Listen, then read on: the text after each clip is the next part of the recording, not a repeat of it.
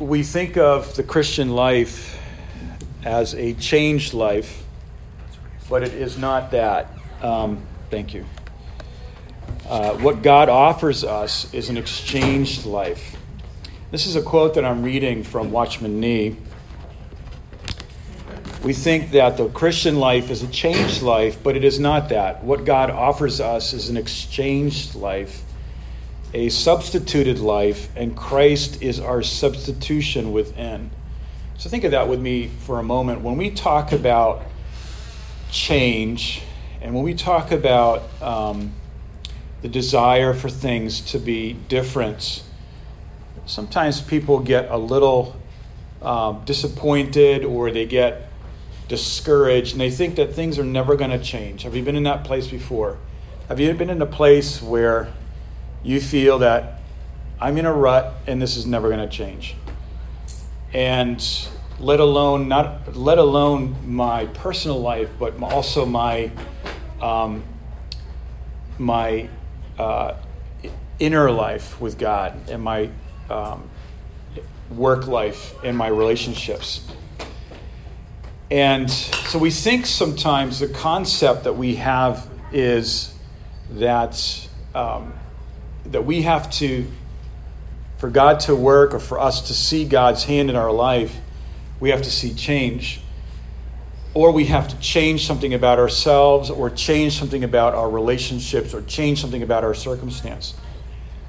And we can close that door. Um, thanks.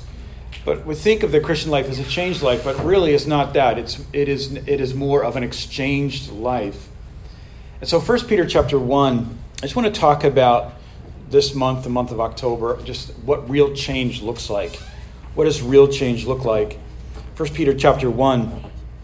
And let's read verse 3. Blessed be the God and Father of our Lord Jesus Christ. According to his great mercy, he has caused us to be born again to a lively hope through the resurrection of Jesus Christ from the dead.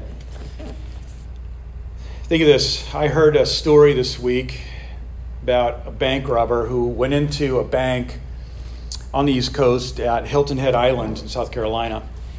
And he went in there, he was driving a black um, BMW, shaded windows, and left the car there right where he was to come out the back and rob the bank. Came flying out of the bank with all of the money, jumped in his car, but his car would not start. This was his hope to get out of the circumstance, to get away, but the car would not start. The police catch up to him, surround his car, surround him as he has jumper cables in his hands, asking someone next to him if they could get if he could get a jump. He did not have a living hope at that moment. His hope was a dead hope. Our hope is different because our hope is living. Our hope actually went through death, uh, went through burial, and rose on the third day.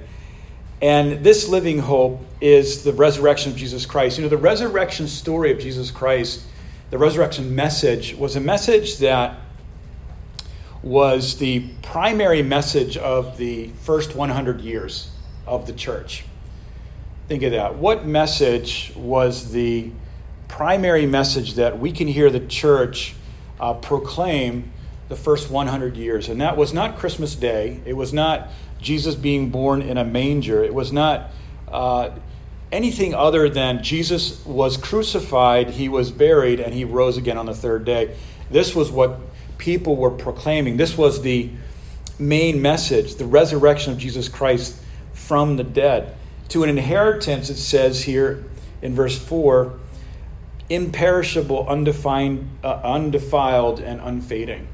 You know, you look at your life, we look at our lives, and we look at other people's lives, and it's a lot like a Monopoly game, isn't it? Monopoly, how many of you have played Monopoly? This is a game where you jump in a car, well, you pull out dice, you open up the board, uh, you jump in this little car, and you're going around the board several times, you're, and you're collecting money, you're spending money, you're buying property, you're paying the tax man, and you hope to get around the whole thing without winding up in jail. This is the way life looks for a lot of people. But in the end, sooner or later, the game is over. All the pieces have to be put away and everything goes in the box, and the box gets put away. That is what happens to every one of us if the rapture does not happen. We wind up in a box, our life ends, and everything that we've gained and earned goes into a box. There is something more in our life than, than just the Monopoly game. Peter uses this word living very often in this book in 1 Peter. Why does Peter use this living hope? Why does he talk about the word living? And it's because, I think it's because Peter, when he denied Christ three times, was so devastated by his action, by his failure, by his disappointment in himself, disappointment from his commitment that he had made, his devotion to Jesus Christ. I will go to jail and even die for you. And then Jesus says, uh, You think you know your heart, but you're going to deny me three times. And so, Peter here, when Jesus rose from the dead, um, Jesus says to his disciples, And go tell Peter. Remember? Go tell Peter. This living hope. And this living hope, this lively Christ, is a, is a statement that our hope is not just a blind hope, but it's alive. The guy who ran out of the bank with the money in his hand, hoping to jump in a car and drive away, had no hope. His hope was dead hope. But our hope is alive. Hope is more than just, you know, I hope my situation gets better. Hope is more than I hope I go to heaven when I die. If you talk to a typical Catholic, especially overseas, when you ask them, uh, Do you know if you have eternal life or not? Most of the time, they're going to say, I hope so. I hope so. But this is a hope that's more than uh, the random toss of the dice. That's why I don't like board games and I don't like games with dice. That's just me because I don't feel like I'm in control of the game. Does that sound like a control freak to you? It sounds like that to me. so I don't like playing games with dice or nor card games because you just don't know what you're going to get from the hand. I like to, I like a game like chess or like I like predictable things. Anyway, our lively hope is lively because it was crucified, it was killed, it was unthanked, it was, it was um, rejected by the whole world, it was just disregarded, it was mocked, it was laughed at, yet he rose on the third day. This is our hope. And because Jesus is alive today, as we sang in that song this morning, we can have this peace and we can have this joy that as long as Jesus is alive, I'm forgiven. As long as I'm as long as Jesus is at the right hand of the Father, I'm forgiven, I'm going to go to heaven, I'm going to be saved. Remember with Joseph and his brothers when Joseph's father Jacob died. Remember that? The brothers come back to him at the end of the book of Genesis and say, they're actually the brothers are talking to Joseph's brothers are talking to each other and they're saying, now that dad is gone, will Joseph now punish us? Because were we uh, were we receiving mercy from from Joseph because dad was alive. And they come and they discover that Joseph had a God bigger than his dad, bigger than somebody else. And because of, because of God and the forgiveness of God, Joseph was able to forgive his, his brothers. According to his great mercy in the verse that we read that, do you know the, the great mercy, when you look at that in the original language, it's not just one great act of God's mercy. It is actually in the Greek many, it's the Greek word is poly, which is many, many um, um, uh, displays or manifestations of the mercy of God that led us to a point where we were where we were saved. Think of all the times in your life where mercy took over, where things could have gone south. Remember, mercy is, is God not giving us what we deserve. Grace is what God gives us that we could never ever deserve, something that we could never ever qualify for. Mercy means that we're not getting what we deserve, that the, our, our sins in Psalm 32 are not being imputed to us. And that is the great mercy of God. To an inheritance imperishable, unfading, kept in heaven for you. I heard this, I read this story this, this past week, and I just thought it was so, it was so cute, so cool, actually. There was a Russian, a Russian foreign student that was studying in Germany and his name was Sergei Sudayev. And he was in this about 2008. He was in this university. He was a very poor foreign student. Uh, he was living off $270 a month just in, in college in Germany. One day there was a knock on his door. And he opened the door, and there was a well dressed man with a suit and tie and a briefcase. And he said, May I come in? And he said, Sure. Are you Sergey? Yes, I'm Sergey. He came in and he said, I have some bad news. I regret, I regret to tell you that your uncle has died. And Sergey was a bit surprised and he didn't really know his uncle. He only met his uncle one time at a family reunion. And so the man opens the briefcase and he says, But your uncle has decided to give his entire wealth to you, his nephew, which is about $970 million. And so Sergey in one day becomes a, becomes a billionaire. Two things that we know about this story, two things that this story told me. Number one, be nice to your uncle at a reunion. and number two, an inheritance can change your life. We have received an inheritance that is, it says here, that is, that is imperishable, undefiled, and unfading. You know, undefiled means this is that sin can't destroy it. That's right. Isn't that beautiful? Yeah. There's a lot of awesome things that we have in this life. And then they and just because we live in a fallen world, it can get just defiled. It can get gross. It can just be like, oh, this is so disappointing. This car was so great, but now it won't start. This BMW is so nice, but it just won't start up. This is what can happen, but this inheritance is in heaven. It's in the heavenlies, unfading, kept in heaven for you. Now, how does this relate to change in our life? How does this how does this change our Monday morning? How does this change the rest of our week? Our hope is not in something that is that may or may not happen. We have an inheritance in the heavenlies. And when we look at when we think about hope, we're thinking about hope for change, uh, hope for God to answer this prayer. Hope is like anything else in the Bible, theologically, that cannot be divorced from the person of Christ. If we look at hope and we don't marry it with the person of Jesus Christ, then hope is going to be just, uh, I hope that the dice fall into my favor. Amen. It's more of a fatalistic type of religion. And that is not Christianity. That is another type of ideology in the world. And so, unfading, kept in heaven for you. I love these words kept in heaven for you. You know, there's an inheritance being kept for you. It's being kept, it's being guarded, it's being, it's being reserved. I think in the in King James, and somebody has the King James that can confirm it, but in the King James, I think it says, uh, heaven, there's an inheritance in heaven reserved for you. How many of you have ever been to, on a Friday night, gone to a, a great restaurant with your wife or family or friends, and you get there and there's a mob outside, and you ask, What's the wait time? Two and a half hours. How many have ever been in that kind of a situation? And then someone in your group says, But I made a reservation. Yeah. Isn't that person our favorite person at that moment? You made a reservation. We're in there. There's a table reserved for us. And there's this huge crowd of hungry people. That is a dangerous situation. Large groups of people that are hungry. Anything could happen. And so with your group, you're like squeezing, you're pressing through this, this uh, multitude of people that are inside waiting, and then you get, and then in the back of the restaurant, there's this quiet table that says reserved. Is that a great feeling when you look at that and you say, that's my table? and you look at that table and you think, this is my place. The same thing is, is in heaven, is that there is a reservation in heaven for us that is a reserved place. But you know what's even more beautiful? Who by God's power are being guarded through faith?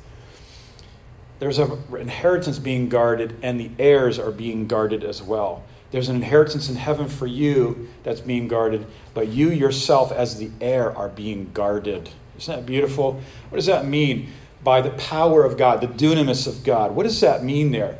Well, it means this we know in Ephesians chapter 1, 13 and 14 that when you got saved, when you got saved, God put a deposit in you called the Holy Spirit. He put a down payment or he put an engagement ring on you. I remember when my wife and I, when we got engaged, and my wife's with Caleb right now. I can talk, I can talk about her. Good things when she when I gave her that wedding that that engagement ring, she went to college in Baltimore, and I moved to Ukraine to um, to do a church plant. We went in two different directions. We had just gotten engaged. I don't know if that's advisable, but that's what we did. That was the will of God for us. And so I went to Ukraine, and so she went to a semester of Bible college in Baltimore with this engagement ring. And there were people, because I had not lived in Baltimore for quite a while at that point, I was overseas. And there were people that would see her, see her as a college student, and see the engagement ring. And they would ask her, Who's the lucky guy, right? Who's the lucky guy? And that's so interesting because when I got back in May and we got married in June, also not so advisable, but we, that's what we did. One month to prepare for your wedding. That's a real fun. I mean, some of you have done that, I think.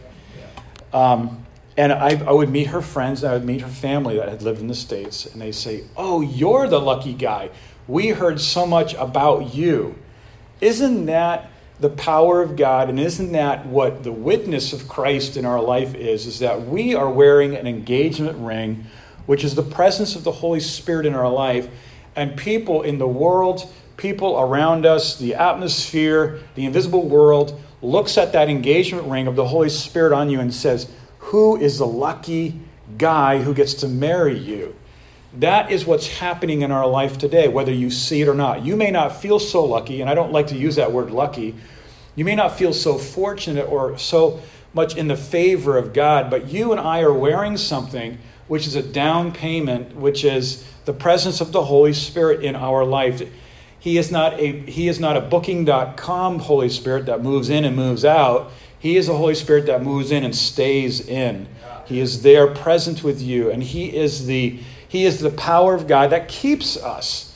We are being kept by God for our inheritance. Are you following me? Yeah. That's beautiful, isn't it? Because like because sometimes you might hear a message in some churches in America You've got to keep yourself pure for, to, as the bride of Christ to present yourself pure before God. There's only one person that can do that, and that's Jesus Christ. He has done that through the cross, and that's the Holy Spirit in us. When you got saved, were you like me? Did you try to go back into the way you lived before you got saved? And when you did, you felt like there's a presence in your life that is just kind of hindering you from just going all out back into the, the mess that you came from. I experienced that in high school. I remember times when I was just like, you know, I just want to go back just just for a little bit and just have some fun what I used to do. And I remember trying to do that one time, and I remember, and I've told the story here, I remember the sense of like a hindering, a hindering presence, which was the Holy Spirit that was hindering me from going all into what I was in before. Because I now, there was a down payment in me, and I now belong to someone else. I was bought with a price, and now I am God's treasure. We have an engagement ring on us. We are an heir, and there's an inheritance waiting for us, and we were kept by the power of God. This is where real change begins in a Christian's life. Is that I am being kept not by my own endeavor, not by my own energy for my own sanctification. I am being kept by the presence of the Holy Spirit in my life. I am being kept by the power of God. And isn't that beautiful? And what does it say here next? It says, through faith. What does that mean, through faith? Through faith, I like what Andrew Murray said. I'm going to read this to you. At the bottom of all faith, there is a feeling of helplessness. So faith always means helplessness. In most case, in most cases, it's utter helplessness. helplessness. Another must do it for me, and that is the secret of the spiritual life. What is he saying? I love this view of faith being a, being a sense of helplessness. It's like when you and I come to a place in our life and we realize, like what Nicholas said earlier, that there's nothing that I can do to change my circumstances. I have tried and I've hit rock bottom. We've talked about, you've heard people talk about drug addicts or people that are addicted to things that can't seem to break away from it until they've hit rock bottom.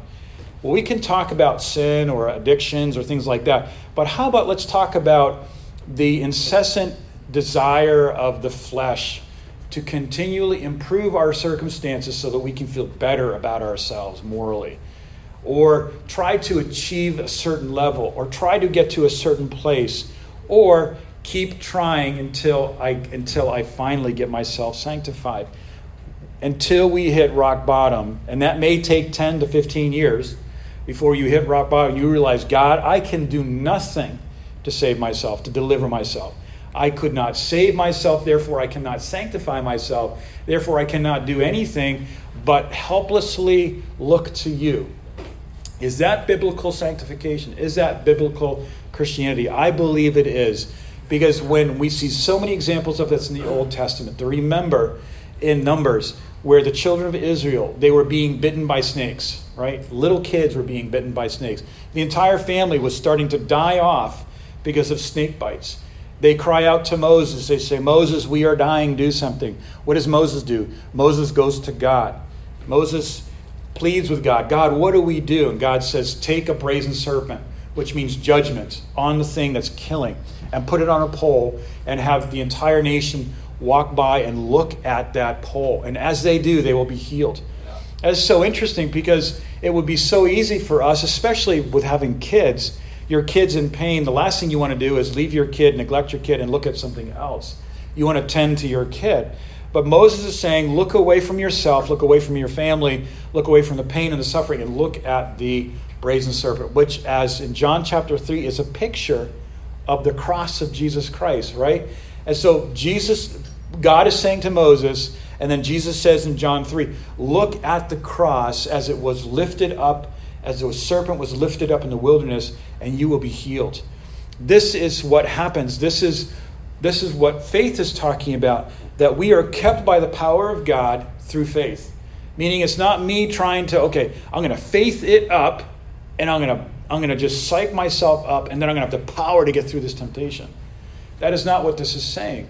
This is saying that you're going to be kept by the power of God to the measure you understand that you are, you are you and I are so dependent on God that if God does not breathe, if God does not speak, this uh, the business doesn't go anywhere, the family doesn't go anywhere, the church doesn't go anywhere, nothing goes anywhere unless God breathes on it. This morning I was just getting ready and I was like, God, just breathe on what we're doing here. Just breathe on this because this cannot be a work of man. This cannot be a work of the flesh. It has to be the breath of God on this. And if there's no breath of God, then, then if there's no healing, then there. I mean, if there's no anointing, then there is no people walk away from the from the service in the same change they came in with. Yeah. Isaiah chapter 10 says this. It says that the anointing breaks the yoke. Yeah. If there's no anointing, if there's no brokenness and there's no anointing, then there's no release. There's no being set free. It's not a moral code that sets people free. It's not a, it's not a Christian culture. It's not a Christian vocabulary. It's not anything else, but it is the presence of Jesus Christ amongst broken, surrendered people. And that is the only way God can move in our lives. This is a different message than you're going to hear in Get It Done Christianity or Super Achievement Christianity or Superman Christianity. It's not a popular message because some people would rather get the message like they'd rather get a book. You ever heard the book called The Secret? Yeah. It's got that little weird, it's got a weird cover, and you look at it, it's like a little, like, wow, that looks weird to me. And it's about the law of attraction. And there are universal laws of attraction, but without brokenness, without total surrender and saying, God, and the only th- and I'm not about positions and you got to pray in a certain position or worship in a certain position. But there, when I was thinking about this, when I was meditating about this this week, I had this weird eye. My eye was like bloodshot. It looked like I was first stage of getting the zombie virus or something. And then, and then yesterday I was so sick I couldn't even get out of my bed. I thought this is such an interesting week, and I was thinking about this topic of just God breaking us.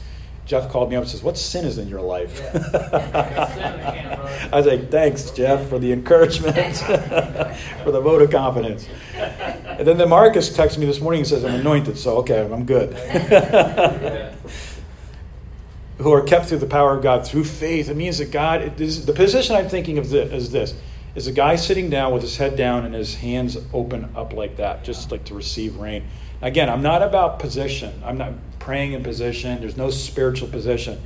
But that's just the picture I have in my mind when a person is in their life and they are and they cannot produce anything, they cannot change their life.